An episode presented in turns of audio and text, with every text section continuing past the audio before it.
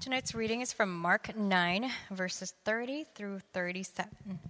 They went on from there and passed through Galilee, and he did not want anyone to know, for he was teaching his disciples, saying to them, "The Son of Man is going to be delivered into the men er, into the hands of men, and they will kill him.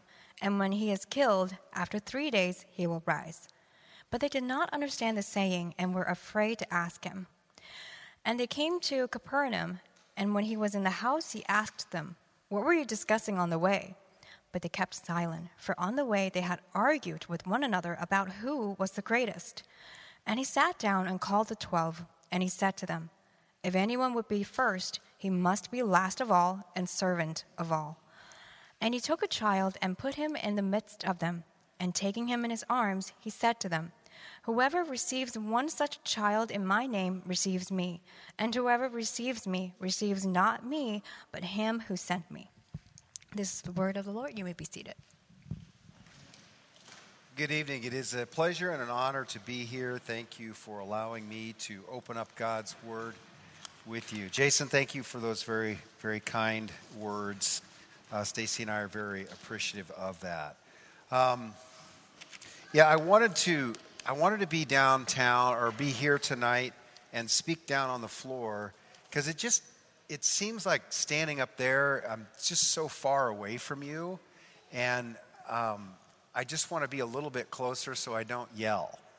Um, because I, I, don't have an inside voice, and the further I, I, am away in proximity, there's, there's, a, there's a tendency to want to, I'll just talk louder, that way you can hear me. So I just want to come closer so I avoid that temptation, make it a little more intimate. Plus, I also want this to be a little bit, not a little bit, I want this to be interactive.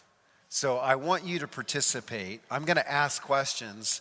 And just like when you were in fifth grade and you used to raise your hand, I prefer that you do that. And if you don't, I'll just call on you. So, so, so be ready. Before I was a preacher, I was a, a high school chemistry and physics teacher. So I'm, I'm used to calling on people and, and asking them questions. So uh, let's. Uh, let's get to it here. Well, I'm, I'm going to pray here in a little bit, but by way of introduction, I want to start with this question How many of you have ever wanted to be great at something?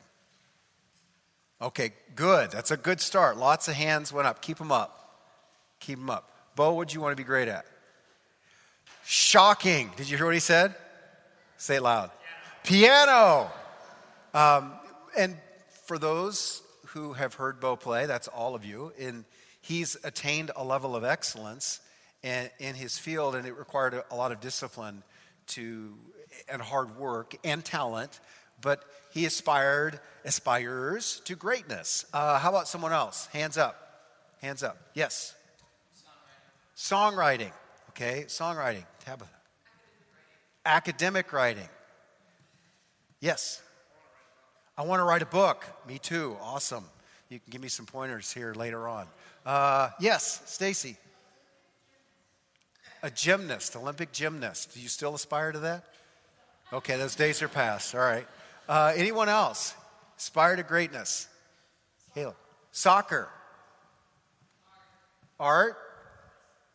Just throw them out. You don't have to raise your hand. Your job. Parenting. Okay, uh, this passage tonight this passage tonight is about 12 individuals who aspire to greatness. Their understanding of what it means to be great is a little off kilter. Is a little off kilter. So, the context, as we're looking here at Mark in chapter 9, and it would help if I turn this actually on. There we go. The context here is, is, is Jesus has been in public ministry healing and teaching and interacting with the Pharisees. And for quite a while now, it's been very public. Lots of people around. And starting in verse 30, if you'll open your Bibles there, um, starting in verse 30, it, it says that they went on from there and they passed through Galilee. And there he did not want anyone to know, for he was teaching his disciples. And he was telling them that the Son of Man is going to be delivered into the hands of men. They will kill him, and when he is killed, after three days, he will rise. But they did not understand the saying, and they were afraid to ask him. Contextually, what's happening here is he's bearing down and he's training these disciples. He's teaching them, he's building them up, he's equipping them, and he's telling them, I'm going to go away. I'm going to be, I'm, doesn't tell them crucified, but I'm going to give my life. And and they're struggling with this. They're not, know, they're not sure what, what to do with it. And, and as the scripture was read, you you, remember that, that as they were walking, as they were coming into Capernaum, Jesus asked them, What were you talking about as, as we were walking? And they become silent. They become silent. Why do they become silent? They're embarrassed, and Mark says they're, they're, they became silent because they were arguing about who was the greatest. Now, she said embarrassed. What does it mean to be embarrassed? Ashamed. To be embarrassed means to feel shame, to possess shame. Something, they know they've done something wrong. Now, this is a key component that we have to, we have to get straight if we're going to look at this whole concept of greatness here. Why are they ashamed about the desire to be great? Or is that what they're ashamed of? Is it, is, is Mark trying to imply that the problem is wanting to be great? Should you be, Bo, should you be ashamed of wanting to be a great pianist? Should you be ashamed of wanting to be a great author? Should you be ashamed of wanting to be a great academic writer? Absolutely not. Then what are they ashamed of? I think sometimes in, in, our, in Christendom, we have this kind of, well, you really shouldn't want to uh, you, you shouldn't want to be first. You shouldn't want to win. Well, it depends on why you want to win. So, this is a nuanced teaching here. Jesus is going to course correct the disciples' understanding of greatness. So, the title of the sermon is rather, it's, to me, it looks pretentious. I'm just going to be honest. Brooks is going to preach on how to be great. How does Brooks know anything about being great? Well, I've read the Bible. I'm just going to tell you what Jesus says, and, and hopefully we can all aspire to what it truly means to be great from the context of how the gospel makes a person great. Three things we're going to see. First of all, how the world sees it, it being greatness. Second, what Jesus or how Jesus sees it, it being greatness. And then, okay, how do you become great? How do you become great? In a way that, that doesn't, you're not embarrassed about, you shouldn't be ashamed of it, but in a way that honors God, in a way that, that, that, uh, that, that brings glory to Christ. So turn to your Bibles to Mark chapter 9 and let's, uh, let's go to the Lord. Father, we thank you for this opportunity to open up God's Word and come together as a family of believers. I thank you for this church and for Jason and, and Bo and, and, and this congregation, Lord, your people called out to worship you together, to build into one another. And I pray that the Holy Spirit would open our eyes and our hearts as we open your word. And I pray that you would remind each and every one of these, these precious people who have trusted you and those who have not yet come to know you, Lord. I pray that you would help them to come to see you and believe in you. But Lord, remind them that they are each, every one of them, made in God's image and that they were that they were knit together in their mother's womb for greatness. Not greatness uh, of their own right, but greatness in the, in the sense that they are image bearers of, of God and, and temples of the Holy Spirit. And Lord, I pray that you would help us to embrace that and to strive towards it in a way that brings you honor and glory. We pray this in Jesus' name. Amen. Okay, first of all, let's take a look at there's a reason, there's a reason they're ashamed.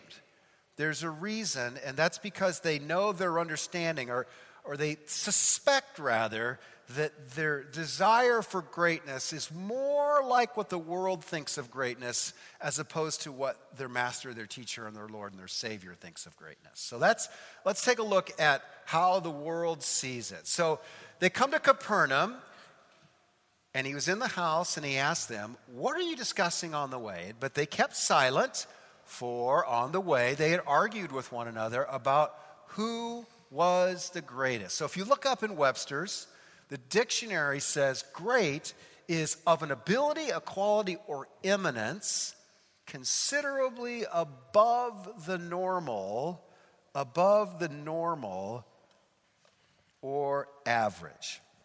Okay, what does it mean to be average? Status quo. Okay, so if, if you take the average, how many of you are University of Iowa students? Or you have been at one time? Okay, you, it's not exactly the same thing, but when you take a test and, you, and then there's the bell curve, okay, what's the middle of the, mm, yeah, he knows the bell curve. So, mm, the middle of the bell curve, what's the middle of the bell curve? Okay, that's average. Okay, that's about the median or the average. It's, it's just like that's, what's that, C's? But C's get degrees, right? So C's or so forth. Then you go, you go to the right of the bell curve and you get down here. What's that? Greatness. Now we're talking about excellence. Okay, those are, those are the uh, curve breakers, right? And on the other side, on the other side of the bell curve down here, not so great. You blew it. Maybe you want to rethink your career. Maybe, maybe, maybe you want to drop this class before it's too late, right? So, so greatness is of a quality, ability, or eminence considerably above the normal or average. Okay, so that's just the way the world views greatness. Now that requires that requires that you're keeping score. And it requires that everybody else keeps score too. How many of you have played youth sports or higher level, level sports? Go, so go back to your youth days. Caleb, you you wanted to be great at soccer, right? Have you ever played soccer in a league where they didn't keep score? No. These leagues exist. I've seen news articles or read articles about parents that put their kids in baseball leagues and soccer leagues where they don't keep score. Here's a dirty little secret the kids keep score. you ask any five year old in a T ball game where they don't keep score, they know what the score is, and they know who won and they know who lost. Am I preaching the truth? Everyone knows this because everyone keeps score. You see, the way the world views greatness Greatness equals status, and status requires that you compare yourself to everybody else. That's just the way the world works. Not saying it's right, it's just the way the world works. Status is, is what you get when you're standing higher than everyone else in whatever your field is, or whatever it is you you want to be great in. So it could be the accumulation of wealth, it, it could be a being a pianist, but here's the thing Bo could be an excellent pianist. But if his goal is status, it's not good. It's not, it's not, it's not enough to be great. He has to be greater than. There has to be a comparison with other pianists. That's the way it is. So if Grant wants to be a, uh, an excellent, a great artist, and his goal and his concern is status, it's not just that he's a good writer, it's, it's that his books sell more than other authors. See, that's what status is. And that's how the world views greatness. Now, here's a question you have to ponder this Where do you measure yourself against other people? The question presumes that you do. Some of you might think, well, that's rather presumptuous. No, it's not. Every one of us, everyone but Jesus, struggles with this. I do. And I, I know better. I know better.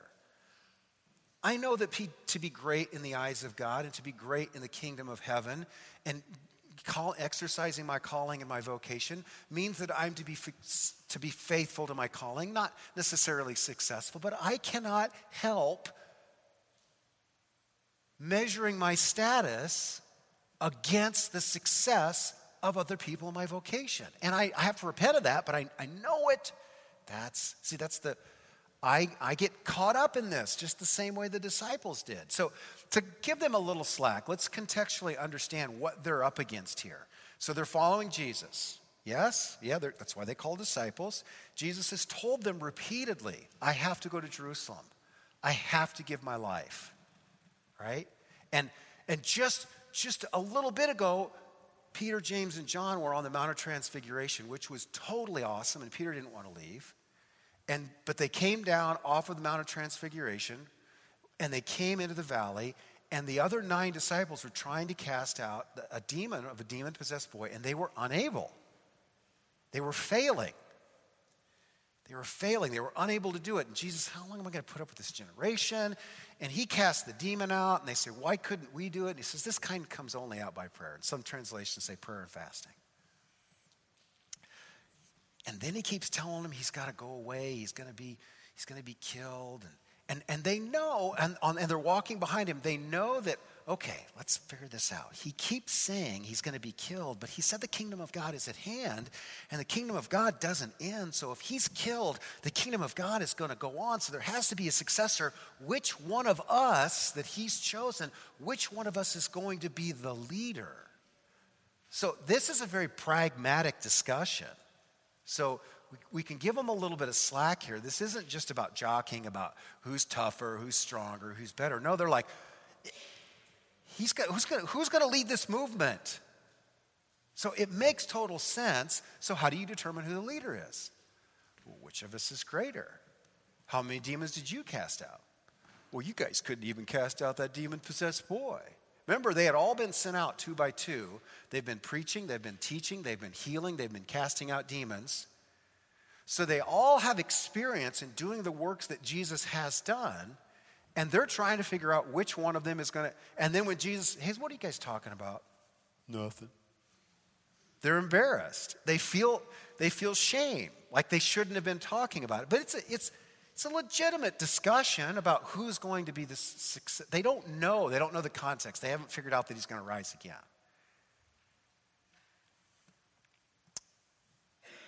Where do you measure yourself against others? Academics, athletics. For those of you that are a little bit further on, it's how well your kids do in comparison to other kids? Money? Wealth? Pastor Jason, as he leads this congregation into the future, here's the beautiful thing but awful thing about this congregation most of you are going to be gone in four years. And Maybe other people will come in and maybe they won't. So there's a tendency of guys like Jason and guys like me to measure their success and measure their self worth based upon how many people come and listen and how many people get involved. I'm not saying that's right, I'm just saying that's just what happens. And there's a tendency among you to look at yourself and say, well, did I get into the grad program that I wanted? No, I didn't. Why not? Because there were 20 other people greater than you. Or were they greater than you? Well, according to the status, the, you see the problem? You, you can't get away with it from this. It's just, it's part of the air we breathe. And that's the way the world views greatness. And it's so easy, even, as, even when you know better, it's so easy to get caught up in this. So easy to get caught up in this. So let's take a look at two problems with how the world sees this. The first is that this view assumes that life is a zero sum game. How many of you have heard that phrase, zero sum game? Okay, zero sum game means that there are winners and there are losers. And if you don't win, by definition, you lose. Another way to look at it is if Johnny has two apples and Billy has no apples, and Johnny gives two apples to Billy, how many apples does Johnny now have? According to Life is a Zero Sum Game. It's not a trick question. Just do the math. If you gave away two apples when he used to have two, how many does he now have? Zero. That's how a zero sum game works because there's only two apples. But life is not a zero sum game when your father owns an orchard. So if Johnny's dad owns an orchard and Billy has no apples, and he takes his two apples today and he gives them to Billy today, tomorrow, how many apples will Johnny have? The answer is as many as he wants because all he needs to do is ask his dad. That's not how we view the universe. But that's how the world views the universe is life is a zero sum game and there are winners and there are losers. So if you want to be a great pianist but somebody else gets more notoriety, well, I guess you're not great in the eyes of the world or in the eyes of you if that's how you view the universe and that's how you view the world. That's not true. And, and here's, here's the second problem most of us will never, never stand on top of the podium. But even those who do won't stay there. He just won't stay there. I have a very, very good friend. I know a lot of people who have literally, literally stood on the pinnacle, the being the best in the world at what they do. I know five or six guys who have been better than every other human being at what they do. That's, that's an accomplishment. They're literally great in that the world's definition. All of them, or rather, let me rephrase that, none of them were able to stay there because someone came along and knocked them off of the hill these guys are Olympic wrestlers, world champions. One of them is a good friend, Terry Brands. He comes to the North Liberty congregation. I competed him with in college. He's, he's one of the coaches at Iowa. He's won worlds twice, and he, he took uh, bronze in the 2000 Olympic Games. He's pretty good. Won nationals twice when he was in college.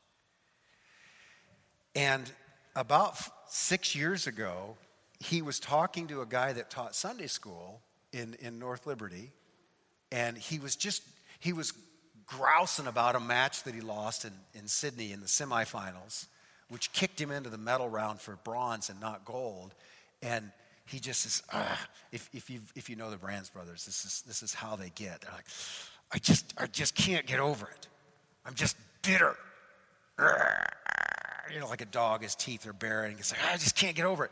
And Bart Floyd, the guy that was teaching Sunday school class, just looked him straight in the eyes. He says, well, it's simple. Oh, and he go, Terry's like, I, I want to stand before God and I want to ask, why did I lose? Why did I, why did I lose? Why couldn't I win?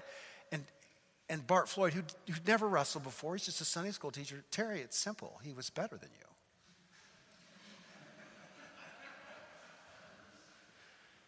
I've known Terry for over 40 years. I'm, he's this tall. Well, not this tall. He's not very big. I would be terrified to say that to that man.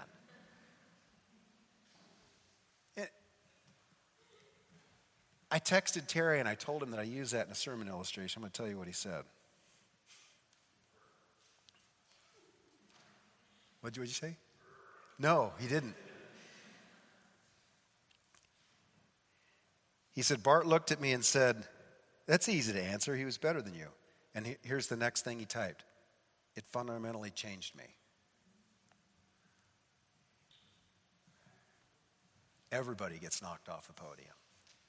But if you think that life is a zero sum game and that you think that your status and your greatness requires that you stay there, you, even if you become great, you won't stay great. See, that's the problem. That's the problem. It assumes life is a zero sum game, and even if you can become the best in the world, you won't remain there. It's what Solomon said. It's vanity. Even if you win, you won't stay there, and no one will remember and no one will care. Some of you are like, I don't even know who Terry Brands is. Exactly. Exactly. That's my point.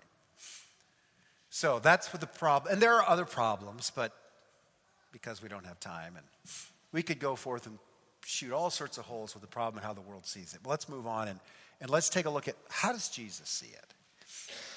How does Jesus see it?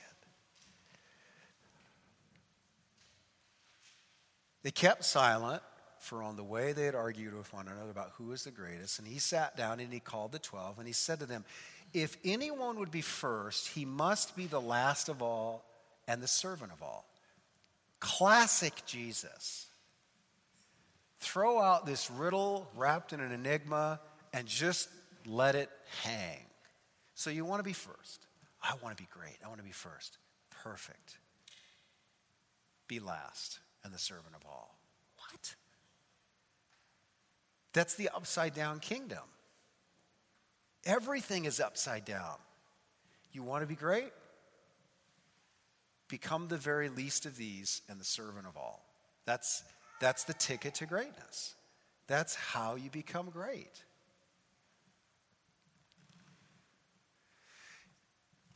I want to dispel any false notions that as a follower of Christ, you shouldn't aspire to greatness because it's absolute garbage. It's not true. So let's just take a look at a few things just to help you understand that if you desire and aspire to greatness, that's a good thing and it's okay. Just make sure your definition of greatness is in check here. First of all, in Genesis chapter 1, verse 26 through 31, God says, Let us make man in our image. So, in the image of God, He created them. Male and female, He created them. In the image of God, He created them. He told them, Be fruitful and multiply, subdue the earth, have dominion over it. And then at the whole, at the end of that, God declared the other, the other five days, at the end of those five days, God says, and it was good the first five days. At this, the last day, he said, it was very good. This is great.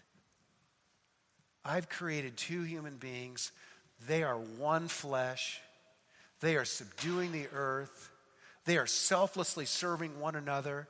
They are, they are carrying out the mandate that I have called them to do. They have embraced their purpose, and this is great. They are great. This is great. This is awesome. For a while, until the garden, until the serpent, until they no longer put themselves as saw themselves as servants, but they saw themselves as usurpers, and they started putting themselves first, and they became self conscious. Well, they were already self conscious. They became self centered and self protective. Then it became a zero sum game. And they became just like the rest of us. But in the beginning, it was not so. But then Luke chapter 7, verses 24 through 28, Jesus says, So you went out to the desert to listen to John the Baptist. What did you expect when you went out? Were you looking for a man dressed in fine clothing who sleeps in palaces? No, no, that's not who you went. You went out to see a prophet. And I tell you the truth that there is no one, no one born of woman that is greater than John the Baptist. Jesus does not have a problem with pointing someone out and saying, There's a great human being. In fact, he's better than most human beings. But he didn't finish there. He says, Oh, and by the way, the least in the kingdom of God is greater than John. So, from that, does Jesus have a problem with pointing someone out, an individual, and saying, that is a great human being? In fact, greater than others? Evidently not, because he's done it. And then we have in John chapter 14, verse 12 through 14, prior to that, in, in, in, in the earlier parts of that chapter, this is the last night of the, uh, with the disciples before he's arrested and then tried and then crucified. And he tells them, I'm going away and you can't follow, but you know the way. I'm the way, the truth, and the life. None of you can come to the Father except through me. And then he tells them, I'm not going to leave you alone. I'm not going to leave you as orphans. I'm going to send to you the wonderful counselor, which is the Holy Spirit. He's with you now, but he's going to be in you. And he says, I tell you the truth whoever believes in me will do greater works than even I have done.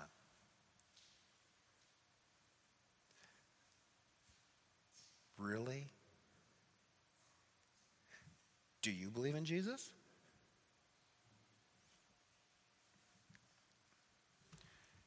I'm assuming most of you do. Do you believe that He's called you to do greater works than He's done? Some of you are like, I think I'm supposed to say yes, but I'm not sure how that's possible. Let me tell you what it doesn't mean. It doesn't mean that when you're at your grandma's funeral or some funeral in the next six months, that Jesus expects you to stand up and say, Aunt Edna, rise, come forth, and take off the grave clothes. That's not what he means. That's not what he means. What he means is, according to his definition of greatness, he says to be great, you must become the least of these and the servant of all. And that means that if you embrace your identity in Christ through his gospel, you can do greater works even than Christ has done. Because remember, up until this point, when he said those words, no one had the Holy Spirit yet. Those throngs that followed him, they cried for his blood shortly thereafter and crucifying him.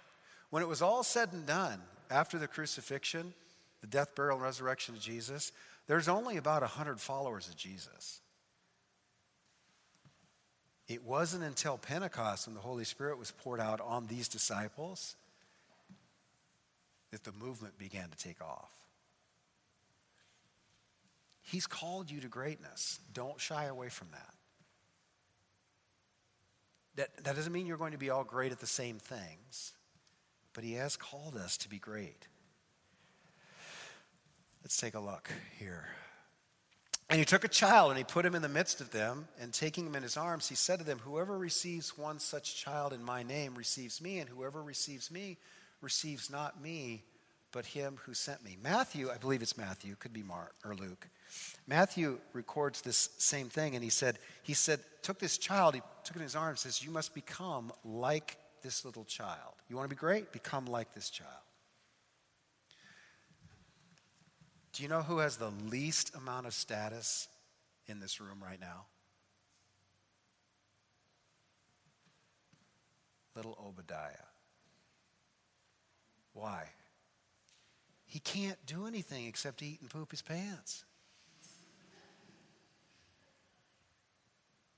That there's nothing there's no one with less status than a little child. And Jesus picks up this little child. Listen, you guys are jockeying about, talking about who's greater, who can cast out more demons, who's a better preacher, who's a better leader, who's better, who's better, who's better, who's better, who's on the right end of the bell curve. If you want to be great, you've got to step away from the bell curve and you have to abandon your desire for status. You have to become like this child. Children are not jockeying for status. Well, unless they're on the soccer field or a t-ball then they're jockeying for status. But they, they learn it. They learn that that's how you get strokes. I remember growing up as a kid all i wanted to do was play. You know I mean, that's what kids do. They just play. They have fun. And, but i grew up in my dad's hometown in newton iowa. And my dad also grew up in newton. My dad uh, was an outstanding athlete. He got multiple scholarship offers from D1 schools in football and basketball.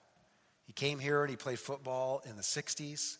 Um, and I remember growing up as a little kid, I would hear this all the time You're Gary's boy, aren't you? Are you going to be tough as your old man? What, what did I learn? Greatness equals status. And I began to desire that. I went from the little kid who was content with just being a human being and having fun and playing to, to longing for status and a desire to be better than everyone else. And I, ch- I chased that with an unholy passion. It was, I, oh, I didn't want to be just good. I wanted to be great. I didn't want to be just great. I wanted to be dominant. That's how I ended up here. And I believe that life was a zero sum game. And when I lost in the NCAA finals, how many of you ever watched the Olympics and found it odd that the announcers say things like, and such and such won the silver? How many of you ever you find that odd? I didn't win a silver, I lost. Do you understand? That's how I viewed life. And it's still ingrained in me, but it wasn't always so. And Jesus has this little kid. He says, Listen, you've, this kid has no status. You've got to embrace this child, and you have to become like a child. Not be childish, but in the sense that a child is not striving for status, they're just content to be. I also know the competitor in you, or the competitor in me, rather, is struggling with what I just said because you're thinking, wait a minute, that sounds like garbage to me. If I buy into that wholeheartedly, that means I lose my competitive edge. I remember when I first became a Christian, I'm reading, I'm reading a commentary on the book of Genesis in the airport, in between, on, on the way to a wrestling meet with the team. And Gable comes up, he's like looking at me, he says, What are you reading? Like, it's a commentary on Genesis. It's a book of the Bible. He's like, hmm. You're not going to go passive on me, are you? What's the assumption? Following Jesus and stepping on a wrestling mat in the NCAA tournament, they just don't go together. You're going to lose your competitive edge. It's, it's bogus, it's not true. You can strive for excellence in the sport of wrestling, in music, in writing, in parenting, in finance. You can strive for excellence and even stand on the top of the podium and be great in the eyes of Jesus. So don't lose that. Don't lose that. Embrace that. So they didn't learn the lesson, by the way. This is the next chapter. He has to reteach it. James and John come and say, Hey, when you take your throne, can we sit on your right and your left? In other words, will you give us the status of being your right and your left hand man? Jesus says, Can you be baptized with the baptism I have to undergo? Oh, yeah, yeah, yeah, we can do that. Well, you will, but as for whether you're going to sit on my right and left, that's not my call. It's not my call. And then he tells them this. He calls them to himself and he says, You know that those who are considered rulers of the Gentiles lord it over them, and they're great ones, there's that word again, exercise authority over them, but it shall not be so amongst you. Whoever would be great among you must be your servant, and whoever would be first among you must be the slave of all, for even the Son of Man came not to be served, but to serve and to give his life as a ransom for many. Here's the deal I've learned this lesson I've forgotten this lesson, I've ignored this lesson, and I have to relearn this lesson over and over. Because I know Jesus is telling the truth, but when, when it gets hard, I still find myself comparing myself with the status of others. That's not how it works. So, okay, now we know, we know how the world sees it, we know how Jesus sees it. Now let's let's let's go to the finish line and let's how to become great. Three things an example, instruction, and explanation. The example is John the Baptist, chapter 3, verse 25 through 30. Jesus is, he's, this is the, he's just entering his ministry, and he's, he's gone public, and, and John said, Hey, behold the Lamb of God who takes away the sin of the world. And some of John's disciples have now become Jesus' disciples. And one of John's disciples is like, Master, Jesus is baptizing more people than you. And John the Baptist says this He says that I must decrease and he must increase. I rejoice in this. He understood that his role as in the words of Jesus, being the greatest man born of a woman, he understood his role. He understood his purpose. His purpose was not to stand above everyone else. His purpose was to shine a light on the Son of God. That's what made him great.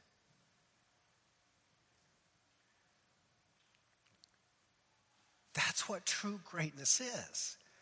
Is when you and I find and execute our God given purpose using the spirit gifts that the Spirit of God has given us in the calling, including the vocation that He has called us to. Which might be in music, which might be in the arts, which might be in finance, or vocational ministry. But it's not about status.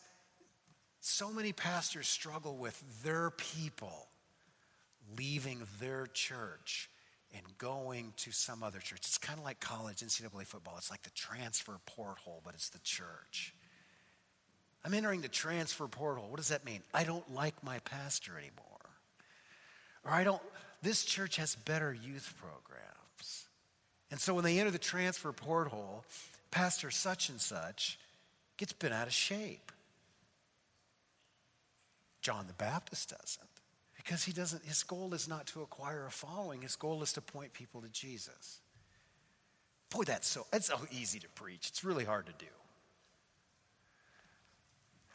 How do you get to the place that John the Baptist is at?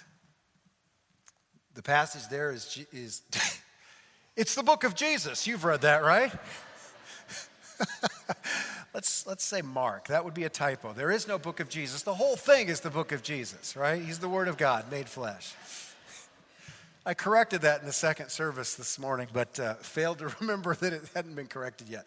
So, Mark 8 34 through 35, Jesus says, Take up your cross, deny yourself, take up your cross, and follow me. Okay, so there, simple. You want to be, you want to be great? Well, just deny yourself and take up your cross. But he doesn't tell anyone what that means. Does that mean to get a wooden beam, get nailed to it, and atone for your sins? No. Does that mean insert yourself in all sorts of artificial forms of suffering that you didn't bring on yourself, but, but you've got Does it mean that suffering will make you great? You know, the, you know what's happening right now? The kids are coming up and saying, Brooks, stop preaching. It's time to be done.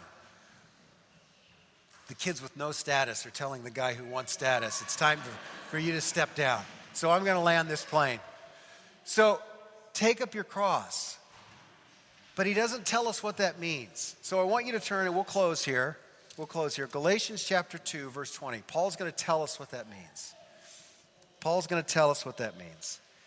Paul says, I've been crucified with Christ. It's no longer I who live, but it's Christ who lives in me. And the life that I now live in the flesh, I live by faith in the Son of God who loved me and gave himself for me. I want you to know, first, first of all, Paul, before he became a follower of Christ, in his own eyes and the eyes of the world, was great. He was a Pharisee above Pharisees. He was more disciplined than all his peers, and he worked harder than all his peers.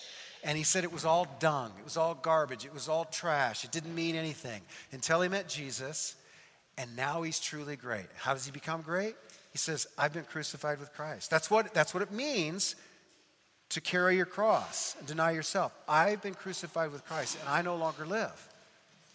To be crucified with Christ, to carry your cross, means that you identify yourself with Jesus in his death in his burial and his resurrection. Some of you don't believe that you can be great. You don't believe it. Why? Because you're below average. You don't measure up. You've ruined your life. You've hurt other people. You've done things that you're ashamed of. Or you're not smart enough. You're not quick enough. You're not strong enough. You're not this, you're not that. And when you identify yourself, when it's no longer you who lives, but it's Christ who lives in you, when you've been crucified with Christ, understand this that the Father, the creator of the universe, looks at you and he sees his Son because you have been united with Jesus. You have been united with Jesus, and when he sees you, he sees his Son's perfect righteousness. And in Christ, you are great. Furthermore, He has given you the Holy Spirit, and that Holy Spirit has given you gifts, multitudes of gifts. And He wants you to use those in the service of others. And in the service of others, when you lift them up, you become great. When you stop living for yourselves, when you no longer live for yourself, but for Christ who died for you and loves you, then the greatness of the Savior who gave his life for you flows through you into other people. It has nothing to do with status. It has nothing to do with talent. It has nothing to do with ambition. It has everything to do with the Son of God who lives in you and flows through you. So, as I end this sermon, know this, Grace Community Church downtown, that you are great. And know this that if you believe in Jesus Christ, he will do greater works in and through you than even he did before he went to the cross. And this community will not be the same because of it.